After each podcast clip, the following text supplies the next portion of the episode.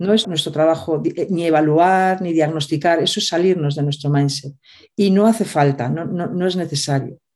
Nosotros nos fijamos en si el proceso avanza o no avanza. El coaching va a funcionar en la medida en que el cliente pueda pasar a la acción.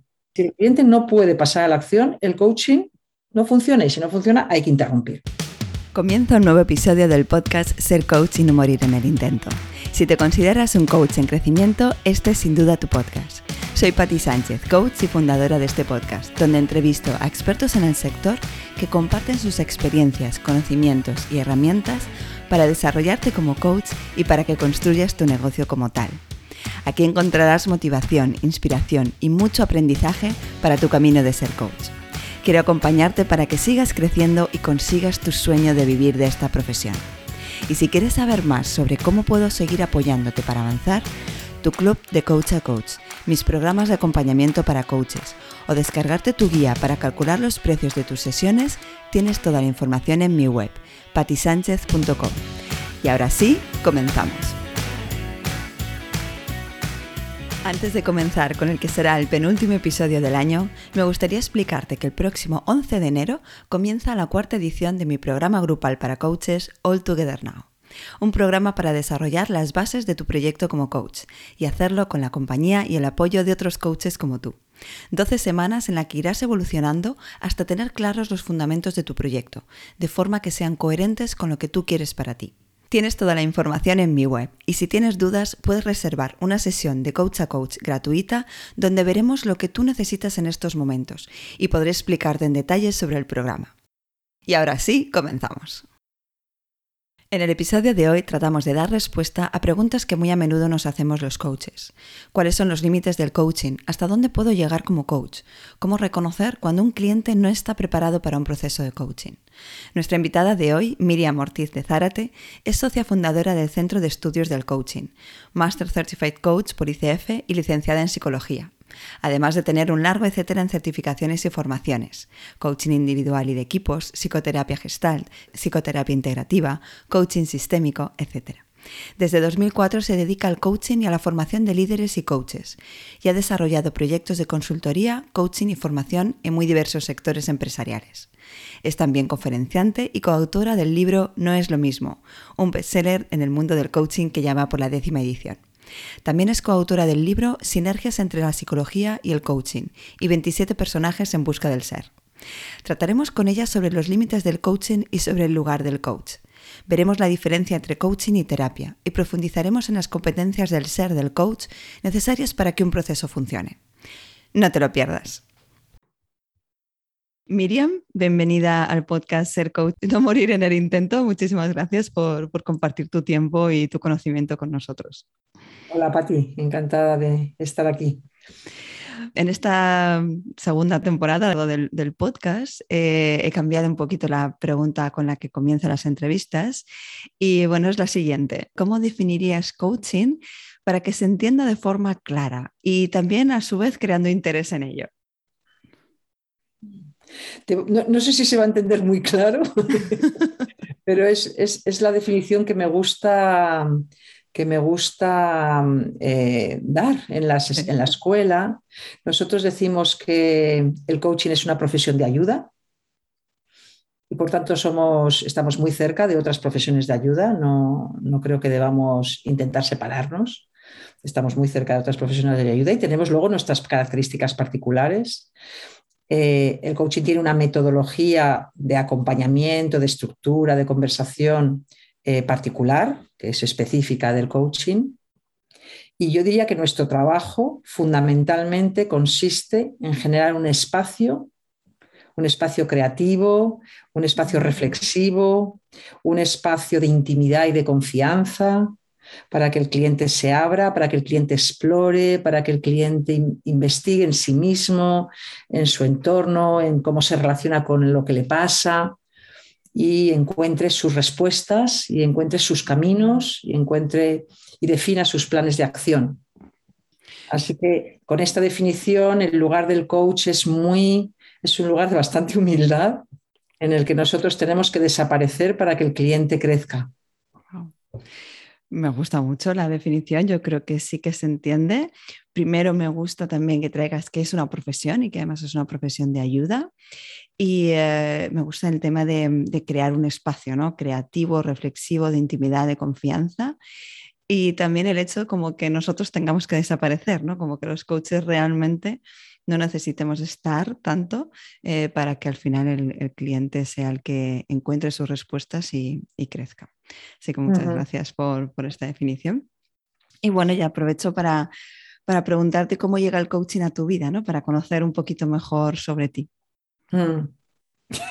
Pues, pues, el coaching llega vivido a principios de siglo y, es que, suena raro decirlo, ¿eh?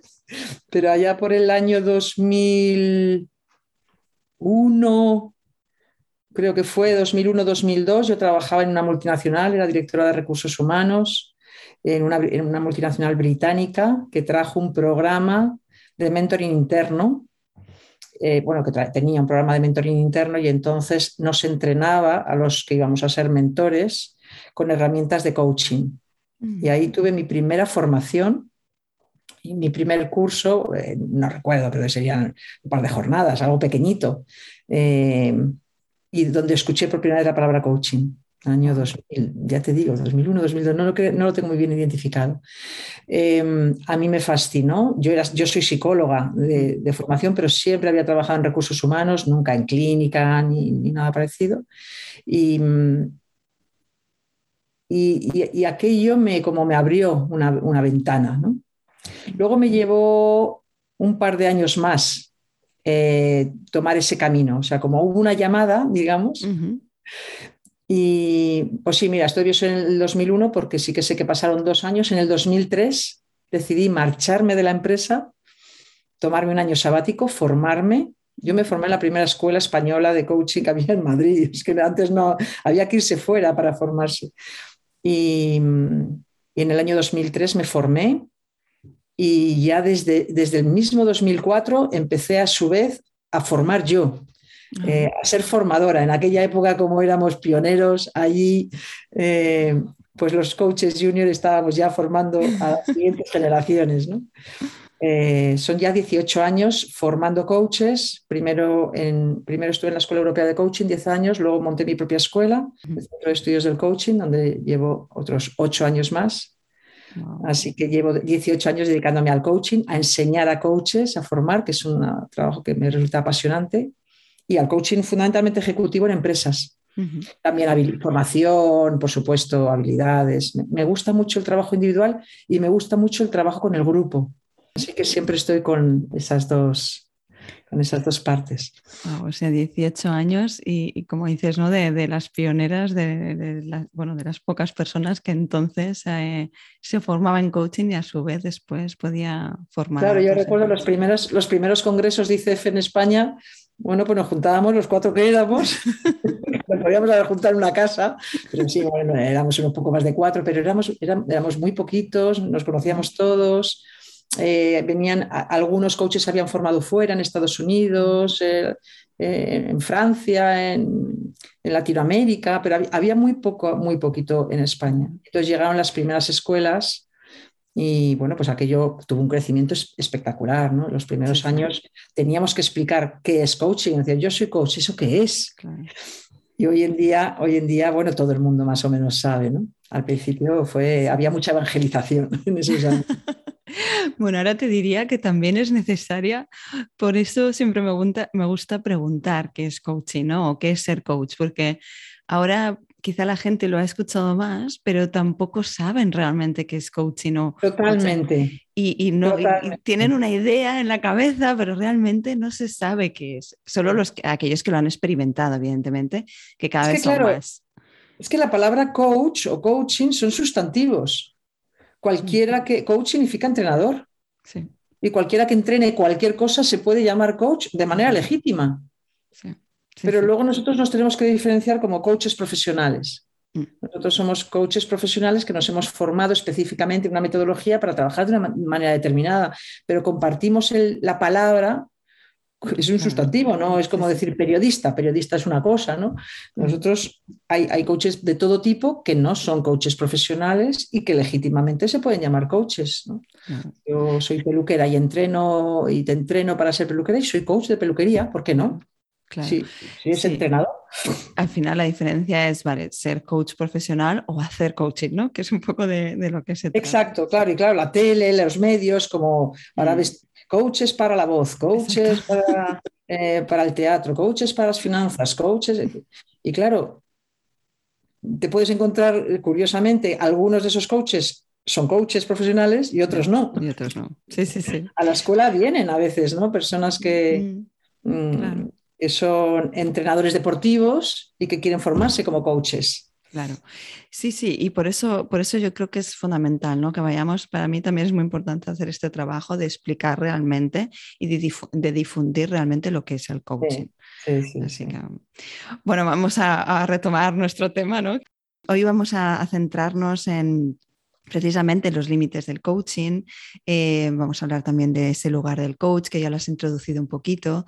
Y, justamente es muy curioso, ¿no? Parece que teníamos telepatía porque tú estabas, cuando te propuse esta entrevista, estabas escribiendo un artículo para tu blog. Y eh, me encanta porque cuando lo he leído son justo las preguntas que nos hacemos muchos. O sea, que, los coaches nos hacemos, que yo me las hice y que la gente a mi alrededor se, las hace, ¿no? Por ejemplo, ¿qué pasa si mi cliente llega con un problema clínico como depresión o ansiedad? Eh, ¿Cómo hago para identificar un trastorno de la personalidad? ¿Cómo saber cuándo puedo trabajar con un cliente y cuándo debería derivarle a un psicólogo? Vamos a tratar de responder estas, estas preguntas en esta entrevista, pero si te parece, encuadramos un poquito conceptos antes yo creo que ya hemos explicado lo que, lo que es coach, lo que es coaching, ¿no? Y cuál sería el foco. Pero si quieres, ¿cómo lo distinguirías para ver realmente cuál es el foco del coach y el del terapeuta? Vale. Em, no es fácil hacer esta distinción, ¿vale? Porque hay muchos tipos de, terapeutas. Sí. Em, pero sí que podríamos hacer en, la parte que el coaching no hace, ¿no? Una, distinción podría ser, el coaching se dedica a procesos de aprendizaje, procesos de desarrollo, procesos de crecimiento. El, terapeuta también puede dedicarse a eso. Muchos terapeutas hacen esto, pero el terapeuta mm, se dedica además eh, a procesos de sanación, de curación. Vale o de, o de, o de mm, acompañamiento en trastornos que no tienen curación también, que son crónicos. Eh, es decir, el coach, el, terapeuta acompaña más también en la enfermedad. También pueden acompañar, muchos terapeutas acompañan, eh, trabajan solo trastornos, pero hay muchos terapeutas que también trabajan eh, procesos de crecimiento, de desarrollo. Así es que esa sería un poco la diferencia. Nosotros no trabajamos el trastorno, nosotros trabajamos el desarrollo. Exacto. Luego, respecto a cómo hacemos el trabajo, claro, no hay una sola manera de hacer terapia, hay muchos estilos de terapia diferentes y algunos son muy parecidos. La terapia breve centrada en el cliente se parece mucho a lo que hacemos en el coaching. La terapia cognitivo-conductual tiene muchas cosas, que algún, tiene muchas herramientas que usamos en el coaching. Luego, la terapia o la psicología aporta al coaching. Eh, muchos recursos, herramientas y técnicas. Yo estoy formada en, psicología gestal, en psicología humanista, en, psicología integrativa y, no para hacer terapia, porque yo no hago terapia, sino para traer herramientas al, coaching. Claro, por eso yo creo que la clave está en el foco, ¿no? Es eh, eh, en que nos enfocamos en los coaches, que como bien has dicho es aprendizaje, desarrollo y crecimiento, y, que no sanamos, ¿no? que no curamos que no y que no tratamos sobre todo eh, ningún trastorno, enfermedad, ¿no? como pueda ser que, sí que lo hacen los terapeutas. ¿no? Eso es. No sé si lo he explicado, lo he resumido bien. Vale. Bueno, pues con este mm, contexto ¿no? y con esta explicación para, para, saber bien de lo que vamos a hablar, me gustaba cómo enfocabas tú en el, en el, blog, en el artículo del blog, porque hablabas de los límites del coaching, ¿no? Y lo enfocabas en dos límites. Uno es el tema que trae el cliente y me gustaría si pudieras profundizar un poquito sobre ello.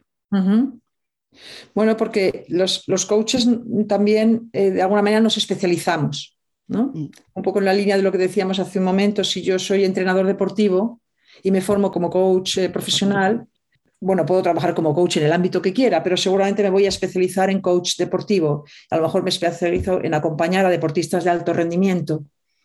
Y a lo mejor hay otro tipo de coach que trabaja, por ejemplo, imagínate con el emprendimiento eh, profesional y con gente que tiene que quiere eh, montar una startup. A lo mejor ese coach no aceptaría a un deportista de alto rendimiento y diría, este para mí es un límite, es el límite del tema, del, tema que me traes. Yo creo que hay otro coach que te puede acompañar mejor. Sí, sí. Eh, para mí hay, hay, algunos temas que para, para mí son límite que yo no trabajo.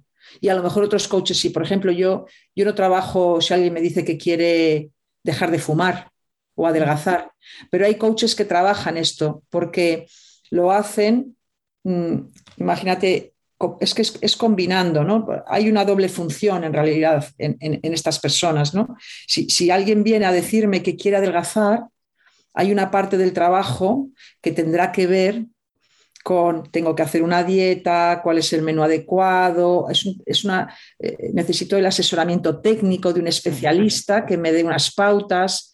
Esto no es coaching. Ya, es más mentoring, ¿no? Supongo. Claro, eh, asesoría, consultoría.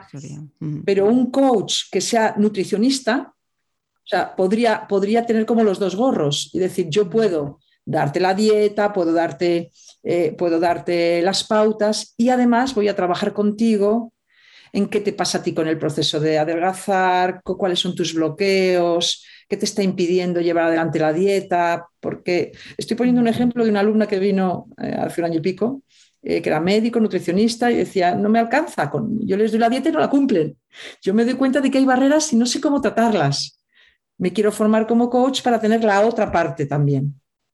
Entonces, eh, esta persona con la parte que tiene técnica complementa con coaching profesional y entonces puede hacer ahí un match muy completo y acompañar a personas desde el coaching y desde, la, y desde el asesoramiento. Pero si a mí me llega una persona diciendo que quiere adelgazar, hombre, puedo hacer alguna sesión para ver cuáles pueden ser los bloqueos, eso lo podemos trabajar, pero yo no podría ayudarle eh, con, con, la dieta, con lo cual no sería el mejor acompañante, porque la persona quiere adelgazar y necesita las dos cosas. Vale, entonces es el límite por, como has dicho tú, la especialización. Es decir, casi más por la persona a la que acompaño también. y después también el límite en cuanto a la diferencia entre coaching y mentoring, porque eh, dependiendo del tema, puede ser que la persona necesite, aparte de un acompañamiento desde el coaching, más un asesoramiento para conseguir al final sus objetivos. Eso es, eso es. Eso es, por ejemplo, otro ejemplo muy, muy, muy claro, ¿no? Alguien que quiere buscar trabajo. Yo puedo acompañar desde el coaching a alguien que puede buscar trabajo en la parte de coaching, cómo te, cómo te relacionas tú con la búsqueda del trabajo, cómo te sientes cuando vas a una entrevista, cómo, cómo, cómo, presenta, cómo te presentas, cómo pones en valor tus fortalezas, eh, cómo em, podemos hasta entrenar la, la entrevista, la presentación, y todo eso es puro coaching. Pero la persona también tiene que hacer el currículum, tiene que aprender a usar las redes, tiene que aprender a... y eso ya no es coaching. Vale, vale, vale, está claro. Yo creo que... Entonces, si yo sé del tema, le puedo asesorar ahí. Eh, o si no, o si no se le puede, él puede ir a otra, otro profesional para que le ayude en esa parte. Pero si encuentro un profesional que tiene las dos dimensiones, pues eh, lo puedo completar todo, las dos cosas en, el mismo proceso, digamos. ¿no? Y antes de pasar al siguiente tema, me gustaría preguntarte si consideras que es imprescindible educar al cliente en el sentido hasta dónde es coaching y hasta dónde no. Un poco por lo que comentábamos al principio, para que todo el mundo que lo importante es educar al coach. Ah, vale. Porque esto en el artículo también lo resalto, esto tiene un gravísimo peligro, un peligro muy grande. O sea, si yo estoy poniéndome y quitándome la gorra, ¿no? ahora soy coach, ahora soy mentor, ahora te aconsejo, ahora no te aconsejo, esto tiene mucho peligro. Mm. Yo tengo que tener muy, muy claro cuando estoy en un lado y cuando estoy en el otro. Porque si no, las fronteras tienden a difuminarse y hay un punto en el que perdemos el mindset del coach, el lugar del coach, que también querías que comentáramos un poco de esto, ¿no? Un lugar de, de no dirección. Claro. Entonces, eh, por ejemplo, esto es muy difícil hacerlo dentro de una sesión. Es más fácil decir, hoy vamos a hacer una sesión operativa, informativa, técnica, hoy vamos a hacer una sesión de coaching. Y entonces, eh, pero jugar en la misma sesión, ahora me quito la gorra, ahora me la pongo, hay, hace falta mucha, mucha maestría para que no se acaben entremezclando. A mí me llegan constantemente a supervisión coaches con este problema, con 500 horas de práctica, 600 horas de práctica que han perdido el mindset y están en el mentoring. Este es, esta es nuestra gran trampa, nuestro gran peligro. Claro. Muy interesante, muy interesante que comentes esto, ¿no? E, educar al coach para, para, que si este es su tema, ¿no? Que sepa diferenciar y que no termine mezclando ambas cosas y, y, perder el mindset. Como, y, también al coachee, ¿eh? por supuesto, también al coachee, cuando nosotros decimos, establecemos el marco con el cliente, ahí le explicamos muy claramente qué es lo que puede esperar de nosotros cuál es nuestro rol, cómo vamos a trabajar, y lo explicamos. Cuanto mejor lo explicamos al principio, menos. A veces el cliente dice, jo, esperaba eh, más consejos por tu parte, ¿no? Pues esto hay que explicar, no, no te voy a dar consejos, no te voy a decir lo que tienes que hacer, ¿no? Mm. Eh, porque, porque, nosotros creemos mm, eh, profundamente en, que tú tienes la respuesta, o sea, en que el cliente tiene las respuestas. Entonces, es mucho más generativo y mucho más, y te va a empoderar más si tú encuentras tu camino que si te lo marco yo. Ahí no vas a crecer nada. Vas a crecer mucho más si tú diseñas y ejecutas las dos cosas. Entonces, esto lo explicamos y lo vendemos, claro, hay que explicarlo y venderlo porque es un tipo de intervención que no es habitual. Cuando alguien va a, a que le ayuden a algo, pues tú vas desde tu modelo mental pensando que te van a decir lo que tienes que hacer. Exacto. Y eso es lo primero que hay que revisar, ¿no? No, no te voy a decir. Sí, sí, interesante el, explicarlo, ¿no? Como dices, y el venderlo, porque si no, eh, no, se entiende bien. Claro. Pues ya tenemos uno de los límites. El, el otro límite que comentabas también es la situación del cliente. ¿Cómo podemos saber si un cliente está en situación realmente de, para realizar un proceso de coaching o no? Claro, em, un cliente podría venir con un tema que te hace, que te hace pensar que hay, que, hay un, que hay un problema, digamos, o sea, si identificamos que no, no, es tanto un proceso de desarrollo, crecimiento, aprendizaje, como un proceso para resolver un problema porque tengo ansiedad, tengo, estoy en un proceso de duelo, me acabo, me acabo de separar, por ejemplo, esto es, esto es muy típico, gente que, que vive procesos de duelo que no siente que necesite un terapeuta, y busca un coach, pero en realidad necesita un terapeuta, necesita elaborar ese proceso. Y, claro, cuando uno está en proceso de duelo, por ejemplo, no, no está en visión, no está en, en, pasar a la acción, está en otro momento vital, está más, más de recogimiento, más de... Y, el coaching ahí no es, no es un buen acompañante, no es un buen momento, por ejemplo. ¿no? Entonces, a veces tiene que ver eh, lo que el cliente trae como, o lo que el cliente nos cuenta. ¿no? Yo, yo, yo, yo estoy en un proceso depresivo eh, o tengo depresión, estoy este, voy al psiquiatra, me está, estoy tomando tal medicación. Bueno, pues ahí se nos tienen que encender un poquito las alarmas. ¿no? Dicho esto, te diría que yo, yo trabajo mucho acompañando a psiquiatras y a terapeutas. Eh, con frecuencia me llegan personas que están en, un proceso terapéutico y que paralelamente inician un proceso de coaching. Pero ahí diferenciamos muy bien los objetivos. El proceso terapéutico, la persona está en un trabajo que es más, más ese encuentro semanal, más de largo plazo, vamos a estar igual un año o dos eh, eh, trabajando, reflexionando sobre cómo estoy, mis emociones, cómo me siento, lo que me está pasando. Y en el proceso de coaching quiero, quiero por ejemplo, conseguir trabajo. Y entonces va a, ser, va, a tener una dimensión más operativa de poner los objetivos, de eh, qué es lo que quiero conseguir, de, de qué plan de acción me pongo y tengo un acompañamiento para, para ese objetivo. ¿no? Y esto a veces, a, veces eh, a mí me llegan con frecuencia. ¿no? Y entonces yo estoy en contacto con el psiquiatra o con el terapeuta eh, porque con permiso del cliente, por supuesto, que me da el contacto, sino eh, para poder identificar qué es lo que vas a trabajar tú y qué es lo que voy a trabajar yo. ¿no? Eso es muy interesante y en este caso, evidentemente, ¿no? cuando el cliente trae, con trae algún tema así en el que ya nos habla de ansiedad, depresión o incluso, como dices, duelo, ¿no? que si no, no busca ningún objetivo, no tiene ningún fin a trabajar, entonces en estos casos es sencillo, ¿no? probablemente porque nos pueden saltar las alarmas. Pero hay ocasiones en que no dicen nada, ¿no? Y ellos puede ser que tengan un objetivo claro y quieren conseguir algo como, por ejemplo, sentirse mejor en el trabajo pero te das cuenta de no sé, o algo, ¿no? Te hace sentir que igual no, no es eh, coaching lo que necesita. ¿Qué, ¿Qué, qué, crees que nos puede hacer ahí saltar las alarmas? ¿Qué consideras que, en qué nos tenemos que fijar también en estos casos? Ahí yo lo que digo es que los coaches no tenemos que diagnosticar, porque los coaches no juzgamos.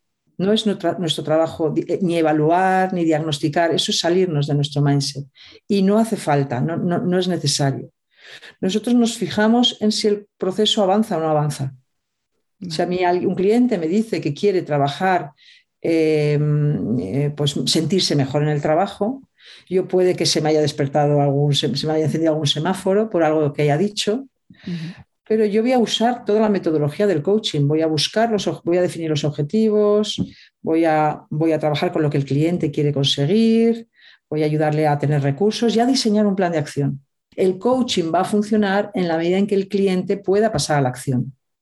Si el cliente no puede pasar a la acción, el coaching no funciona y si no funciona hay que interrumpir. Y esto se va a ver en la segunda, tercera sesión como máximo.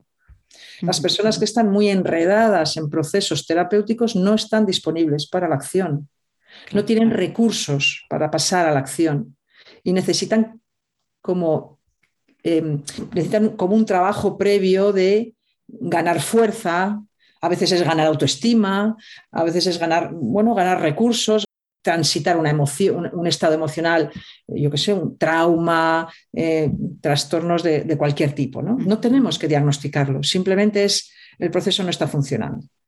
Y si la persona nos, nos, viene y nos dice, yo estoy en esta situación, por ejemplo, un proceso de duelo no suele funcionar, pero cuando ya estás al final del proceso de duelo, entonces sí, es como, es como un acelerador. Pero tienes que estar en un punto en el que la persona ya pueda, aunque sea despacito, aunque sea pasito a paso, ir a la acción. Y un proceso de duelo a veces es por un despido. Mm, claro. Recuerdo, recuerdo una, sesión que yo estaba como supervisora observando de una, una, persona que había sido despedida y estaba con un duelo bastante grande. Entonces el, alumno, el alumno que era el coach, le estaba proponiendo, eh, habían hecho como un plan de acción. Y en el plan de acción tenía que hacer muchas cosas, que si LinkedIn, que había venido y no había hecho nada.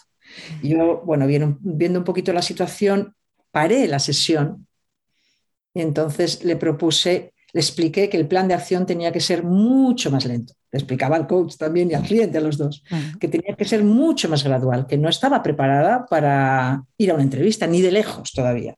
Entonces, definimos, les ayudé a definir un plan de acción donde, donde la, la, primera acción era, me parece que fue eh, ordenar la mesa del despacho en la que se va a sentar para empezar a hacer búsqueda de trabajo.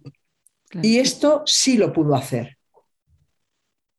Entonces, si somos capaces de diseñar un plan de acción, aunque los pasitos del cliente sean pequeños, aunque a nosotros nos parezca que en el tiempo que le ha dado un paso y medio nosotros habríamos pegado 100 metros, esto no importa porque el ritmo lo pone el cliente. Pero si hay progreso, el cliente está aprendiendo y el cliente está evolucionando y se le puede acompañar. Y ahí también está la maestría del coach de ser capaz de ver eso. No, no se puede llevar como, como plan de acción, meterse en LinkedIn y no sé qué. No, es que esto hay que, hay que hacerlo más despacio. Hay, que buscar el, hay que buscar la acción con la que el cliente sí se puede comprometer. Y a veces nos pasamos de, de frenada. ¿no? o el propio cliente a veces, ¿eh? se, emociona y dice, voy, y luego voy y dice, no, no he hecho nada. No, no, es, eh, busca algo con lo que te pueda, no, no, no seas súper ambicioso. Una cosa, dos cosas, yo también en la formación siempre digo, no, no busques que el cliente se lleve siete cosas, una cosa, dos cosas con las que se pueda comprometer y que tengas las mayores garantías posibles de éxito, porque eso será una base para celebrar, para reconocer que hay avance y atreverte, de ahí vas construyendo, ¿no? Vas construyendo para hacer algo más en la siguiente.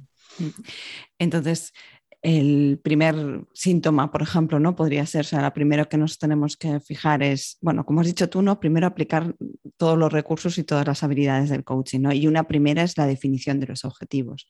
Fijarnos, ¿no? Realmente si el cliente es capaz de establecer unos objetivos claros, concisos, ¿no? O sea, que, que, que sean el marco del, del, proceso. Y después ver si realmente está funcionando porque pasa la acción. Y ¿no? Una primera prueba que podemos hacer es, reducir el ritmo o, buscar esos, esas acciones que sí que le permitan, y me parece clave lo que has dicho, ¿no? El compromiso, el compromiso de que lo va a conseguir. Y si no, simplemente interrumpir, no tratar de diagnosticar, de ver qué le pasa y ni siquiera derivar, ¿no? Porque nos preguntamos a veces si, tenemos que derivar a un especialista. Bueno, yo creo que la capacidad de derivar depende de tu capacidad, depende, depende de si tú eh, tienes, eh, por ejemplo, yo, yo, yo a veces yo derivo, pero también digo, como soy, como psicóloga y terapeuta y, tengo, y tengo idea, claro. de dónde van los tiros, me veo competente para derivar. A los alumnos les digo, si, si, si necesitas mi ayuda para, para, para ayudar a derivar a tu cliente, yo te puedo ayudar y muchas veces les damos indicaciones a nuestros alumnos para que puedan derivar. Pero claro, mm, no todos los procesos, eh, no siempre vas a saber, no, no siempre, no, es obligación tampoco decir, no, yo tengo que ser capaz de poder decirle a esta persona A, dónde puede dirigirse. ¿no? Claro, es una responsabilidad que no es nuestra. no es nuestra responsabilidad, pero sí, que es, sí, que es, sí que es habitual que, que, solamos al final tener, a lo mejor tenemos dos o tres referencias que ya hemos trabajado, hemos derivado en el pasado, sabemos que funcionan, nos dan confianza y seguimos haciéndolo. Bueno, esto ya es cada coach, ¿no? Sí, y con, y con, el tiempo, ¿no? También, o sea, estas cosas se, se, pueden trabajar con el tiempo. Vale, en, este sentido yo creo que está claro, ¿no? Lo que hablamos de los límites del coaching y, y qué hacer en estos casos eh, bueno, primero cómo detectarlo y qué poder hacer en estos casos en los, que vemos que no es coaching lo que necesita nuestro cliente, ¿no? Y yo mm. creo que eso se puede ir sintiendo, como bien has dicho, ¿no? En las dos o tres primeras eh, sesiones con, él. Vamos a seguir profundizando en lo que sí es coaching, en lo que implica ser coach y mm, hablando, no sé si de diferencias entre terapia y coaching, pero sí que hablando de, como hemos dicho antes, del lugar del coach.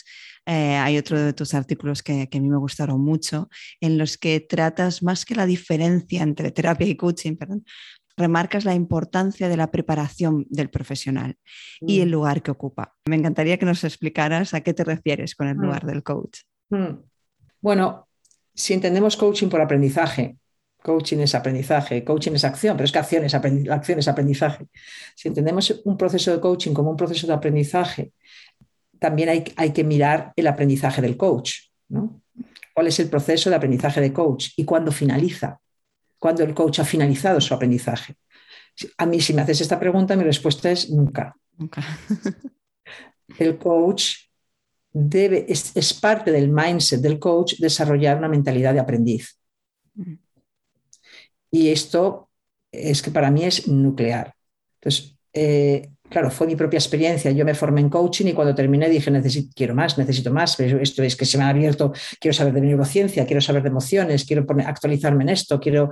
Eh, empecé a hacer otras cosas, como no había más escuelas ni había especialización de nada todavía, pues yo me fui hacia la parte de, a buscar en, la parte de la terapia, me fui a la Gesta, me fui a, eh, a, la Fundación Claudio Naranjo, estudié Neagrama, estudié eh, constelaciones, en fin, hice...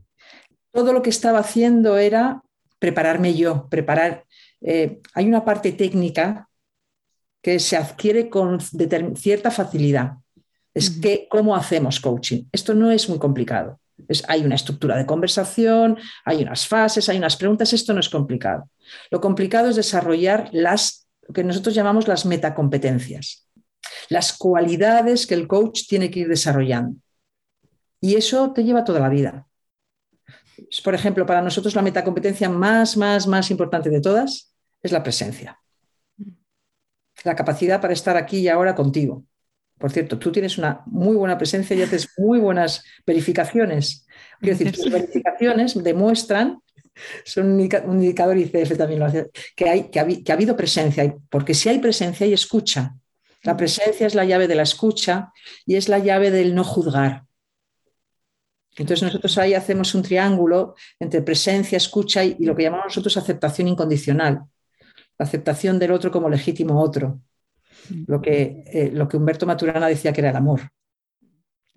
Entonces, la presencia permite que yo desactive esta radio que tenemos aquí encendida todo el día y por tanto voy a tener menos juicios y voy a, y voy a poder escuchar más profundamente.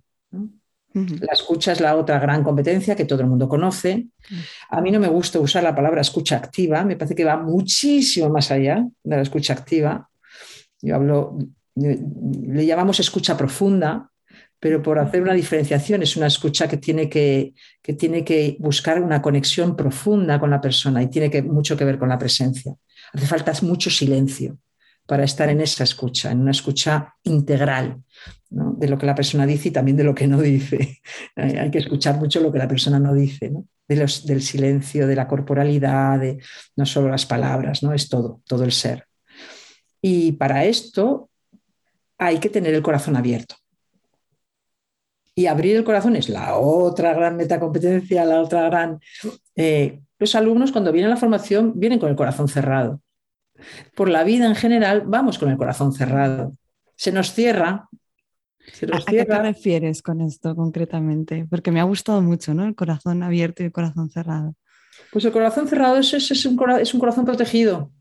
Es un corazón que es, como, pues es este gesto de, de, protección, de no vulnerabilidad, de no me expongo, de me escondo detrás, de me cuido, eh, de, me relaciono contigo desde ciertas estrategias que yo he aprendido y soy amable o sonrío o, o me callo lo que pienso o lo que sea. Todo eso es como el corazón abierto Estoy haciendo gestos que, claro, no van a quedar. Exacto, ¿no? Corazón cerrado sería como encoger los hombros y taparnos con las dos manos, ¿no? El, corazón.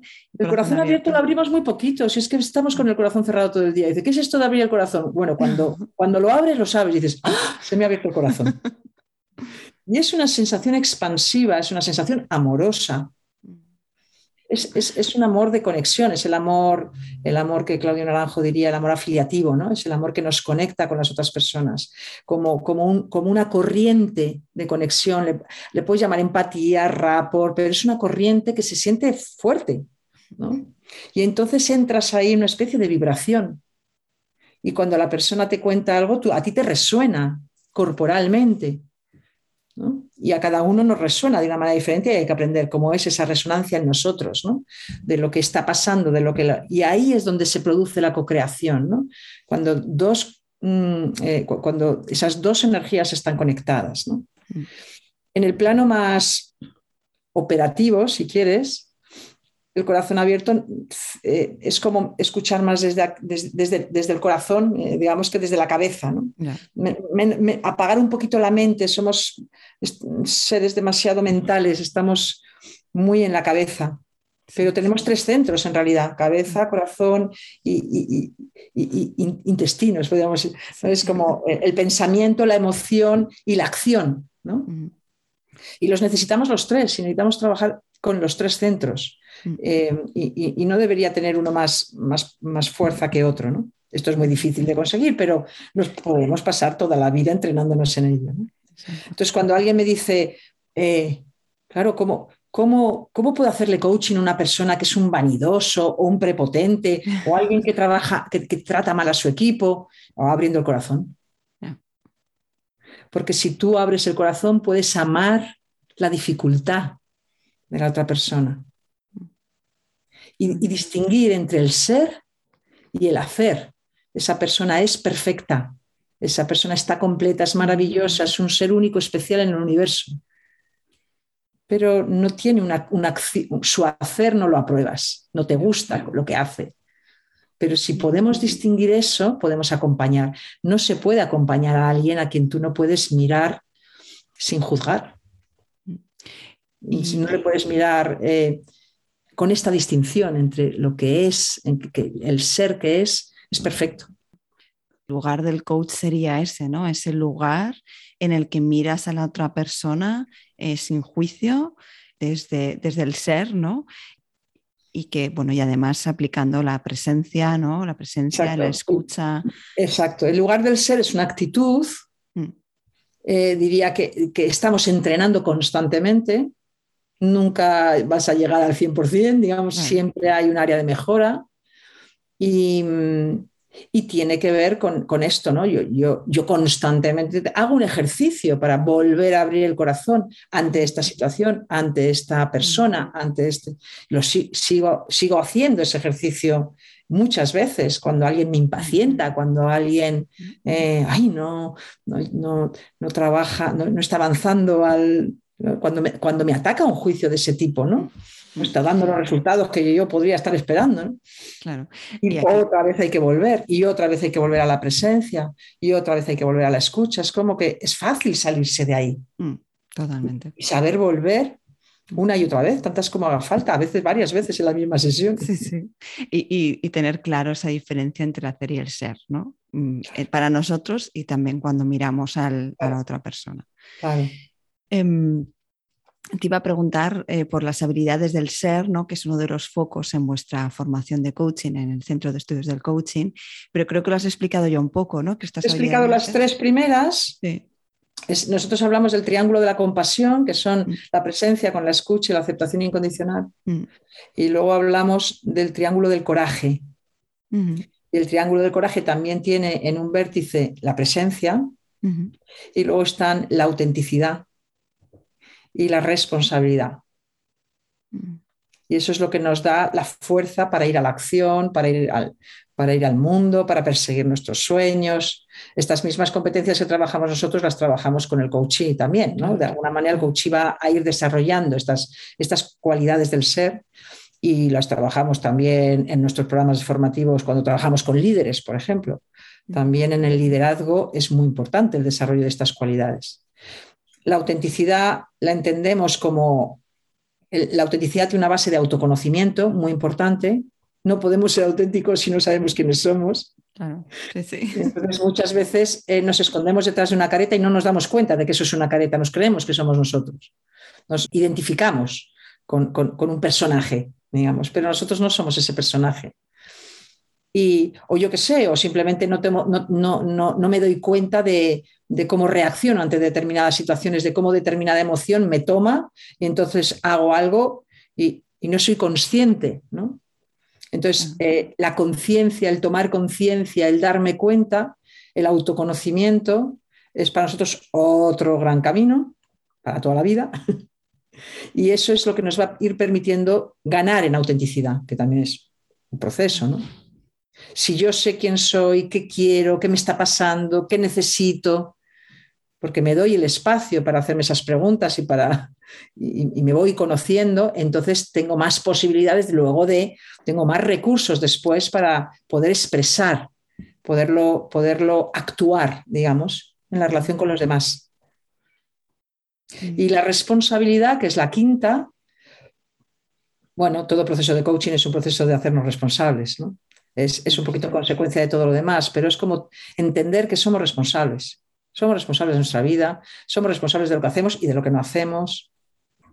Un proceso de coaching fundamentalmente, estarás de acuerdo conmigo, es un proceso de pasar de, sentirnos víctimas de nuestra vida, de la situación, de, los, a, conseguir un montón de recursos y herramientas que nos permiten hacernos responsables.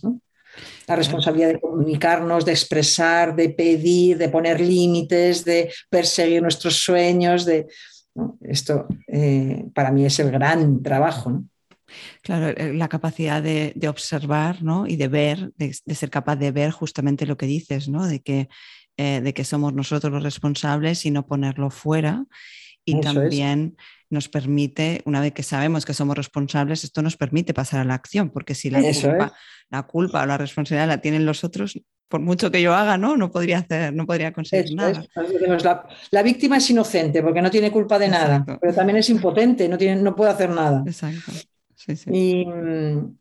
Y, el responsable, no, el culpable, sino el, que se hace responsable, porque hacerse culpable no sirve de mucho, más que para latigarte. si te haces responsable, entonces tienes capacidad, de hecho, responsabilidad Mm. Es, habilidad para responder, responsabilidad, ¿no? nos da capacidad de respuesta. Y, este creo que es el gran aporte, si lo queremos resumir mucho, muy resumido, es un gran aporte del coaching. Sí, sí. Me gustaría hacerte dos preguntas. Primero, porque eres MCC eh, ¿no? y ya tienes un recorrido muy grande, ya hemos visto antes, ¿no? 18 años, ni más ni menos. Aparte de todo lo que hemos dicho, ¿qué, qué más considerarías clave para que un proceso de coaching funcione? Wow. La confianza. De esto no hemos hablado. Eh, no forma parte de, nuestra, de nuestras metacompetencias, pero es un asunto esencial y sí que está en las competencias de ICF, de la International Coach Federation. Mm. Si no confío en mi, coaching, claro, esto tiene que ver con la parte, con, la, parte de los juicios, ¿no? Es cómo puedo yo cultivar más mi capacidad de confiar, confiar en mi cliente, confiar en que va a encontrar el camino, confiar en que se sostiene solo, confiar en que tiene recursos y confiar en que si yo genero el espacio adecuado y, el contexto adecuado, el proceso, la magia va a brotar. ¿no? Hay que desarrollar confianza en mí mismo, confianza en el proceso y confianza en el cliente. Y, en cada plano hay muchos obstáculos que, pueden, que pueden surgir. Sí, estoy de acuerdo, que es una clave es, clave para, todo. Yo que trabajo con coaches que están empezando y confiar en ellos para poder también desarrollar Su, esta profesión. Porque Yo les digo, mientras, claro, no vas a confiar 100, 100% hasta que no tengas experiencia de que has podido acompañar a alguien y ha tenido éxito. De momento lo que tienes es fe, pero confianza, confianza no tienes el expertise para... Pero tienes que actuar como sí. Mm. Entonces tú tienes que ponerte delante de tu cliente como si tuvieras confianza en ti, como si tuvieras confianza en el proceso, como si tuvieras confianza en el cliente. Y eso alcanza. Curiosamente, con eso es suficiente, ya pasan cosas. Nuestros alumnos cuando hacen sus prácticas, eh, en sus primeras 30, 40, 50, 60 horas, ya tienen buenos resultados. Mm. Luego con 300, 500, 1000, 2000, 3000, mejor, ¿no? Pero ya tienen buenos resultados. Ya consiguen que sus clientes se vayan satisfechos y, conmovidos por el trabajo y que les den las gracias. Eh, ¿Por qué? Porque desde el principio cultivamos ese espacio, ese, desde dónde.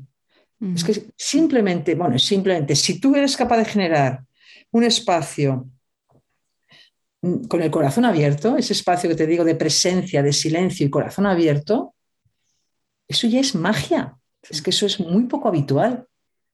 No lo encontramos en el día a día. Alguien que me escucha de verdad, que no me juzga, que me deja expresarme completamente. Esto no pasa habitualmente y eso ya es súper especial. Luego ya igual la técnica no es la ideal, igual, pero, pero la experiencia es muy potente para el cliente. Exacto, yo creo que, es que justo la clave es eso, ¿no? En confiar que ya solo, que, el primer paso, ¿no? Que es crear ese espacio que no tienen, que no tenemos habitualmente, ya es muchísimo. Y que dando ese espacio y creando ese espacio, el cliente ya puede desarrollarse como es, que al final es lo que queremos, es que el, cliente se desarrolle, que se conozca, que, que se entienda y que se descubra porque después de ahí es como un hilo del que tirar y, conseguir todas las respuestas y al final conseguir sus objetivos. Por eso nosotros en nuestros programas, nuestro modelo tiene como estas dos patas, ¿no? el, mm. cómo lo hacemos y el desde dónde, y esto lo mm. trabajamos desde el principio, o sea, desde la mm. sesión una ya empezamos a trabajar con la presencia y con la escucha. Con, o sea, vamos trabajando transversalmente las metacompetencias para que cuando llegan los clientes, llegan las primeras sesiones, ellos ya, ya, ya, ya hayan hecho un, recorrido en, en, ese, en, ese, desde dónde, ¿no? no esperar a tener mil horas para desarrollar el desde dónde, sino eh, empezar desde la primera sesión. Y ahí te diría que nosotros trabajamos la presencia mucho con la meditación. Ah. Eh, los coaches, eh, muchos coaches meditamos y trabajamos porque es ahí donde entrenamos, donde entrenamos eh, el músculo, ¿no? De poder llevar la atención donde queremos llevarla y no donde, oh, la mente se va como, como, como, saltando de un asunto a otro, como un monoloco, ¿no? Y, para mí es fundamental, nosotros en nuestros programas incluimos la meditación como mm. parte de, es, es una formación transversal, pero desde el principio la ofrecemos. Y la recomendamos mucho. Muy importante. Justamente te iba a preguntar ¿no? también qué es, qué es fundamental para vosotros, pero yo creo que has ido explicándolo a lo largo de toda la entrevista. No sé si quieres añadir algo más en cuanto a vuestra formación en, en la escuela de coaching. Bueno, tal vez que, tal vez que nosotros somos una escuela em, afiliada, asociada o, eh, a la International Coach Federation, que es la asociación de coaching más grande del mundo y ICF acredita las escuelas, los programas y acredita también a los coaches. Mm. Eh, bueno, cuando dices que soy coach MCC, esa es una, certificación que me da ICF a partir de las 2.500 horas de, práctica. Bueno, 2.500 horas de práctica y mandar dos sesiones y que cumplan pasar unos exámenes, en fin. Bueno, cada, cada, cada, credencial tiene su, tiene su proceso para conseguirlo, pero es una manera también de mostrarle al mercado eh, pues una calidad. ¿no? Exacto y nuestros programas pues, están acreditados por, por ICF. Em, hay muchísimas escuelas de coaching y, a veces llegan alumnos, bueno, personas buscando con muchísima confusión. ¿no? sé, creo que en, alguna, en, alguna otro, en algún otro podcast has explicado un poco de esto, ¿no? de dónde buscar, qué ir a mirar. Mm. Eh, pero yo donde, donde pongo el foco y donde en nuestra escuela, claro, eh, desarrollamos es el coaching tiene que entrenar, entrenar, entrenar, entrenar. entrenar. Falta mucho, mucho entrenamiento. Y esto exige también, claro, mucha supervisión también, que me den feedback de cómo voy. Y, y esto, eh, eh, claro, es la parte más, más, cara porque el feedback es individual. Y, y, la parte grupal, pues eh, es un aula con 10 o 15 o 20 personas. Entonces, em, como yo diría, si alguien está pensando, buscando, tal, mm. busca escuelas acreditadas, busca programas ACTP, que son los mm. programas eh, con el sello más, más senior, digamos, o más, más valorado en el mercado, y busca donde, donde vayas a encontrar mucha práctica. Cuanta más práctica, cuanta más práctica, mejor. Sí. Bueno, muchas gracias, eh, Miriam, la verdad, por, todo lo compartido. Eh, no hemos terminado, siempre hago tres preguntas al final. Entonces, bueno, son las siguientes. Eh, ¿Qué te ha funcionado en tu carrera como coach y que por lo tanto volverías a hacer sí o sí? La gorra de aprendiz. Muy bien. Nunca me la quité. Muy bien. ¿Qué harías diferente? ¿Qué haría diferente? pues seguramente en los comienzos de mi carrera eh, como, no existía, no había coaching, no había, no había coaches, eh, yo muy rápidamente me lancé a procesos con, directores generales, con CEOs, lo que sufrí yo en esos procesos no lo puedes ni imaginar. Es como, claro, yo ahora mis alumnos, esto no se da, ahora ya no se da, pero yo siempre les digo, tienes que buscar eh, un equilibrio entre cómo te sientes tú de preparado y qué proceso eh, afrontas, ¿no? Para que tú puedas vivirlo con, con, disfrute. Y no con sufrimiento. Sufrí mucho en esos primeros procesos. Es que me encontré con, no sé, 30, 40 horas de práctica, pues haciendo procesos de coaching a un CEO muy, muy, muy senior, no te voy a decir de dónde, como Dios mío, ¿no? La impresión, ¿no? Impresiona mucho. Bueno, como te puedes imaginar, salí del paso con mis recursos. Yo era directora de recursos humanos y tenía mucha experiencia en, recursos humanos y tal, pero salí del paso no haciendo coaching, sino haciendo otra, otra cosa. otra cosa. Bueno, y por último, eh, si tuvieras que transmitir un mensaje a coaches que están empezando en esta profesión, ¿cuál sería? Una es enhorabuena por seguir tus sueños, diría. Claro que sí, enhorabuena por seguir tus sueños, por perseguirlos. Eh, disfruta, cuida con la exigencia. Mm. Disfruta, encuentra la manera de disfrutar. Ponte, ponte metas pequeñitas, o sea, ponte retos pequeñitos. diseña tu plan de acción de manera progresiva, que te puedas, eh, que, te pueda, que lo puedas disfrutar y busca buenos maestros. Me parece importante. Muy importante este mensaje, el disfruta, porque la exigencia siempre está encima de nosotros. Estamos empezando y queremos hacerlo muy bien y queremos llegar ¿no? a donde habéis llegado otros. Es el gran enemigo ¿no? del aprendizaje. Totalmente.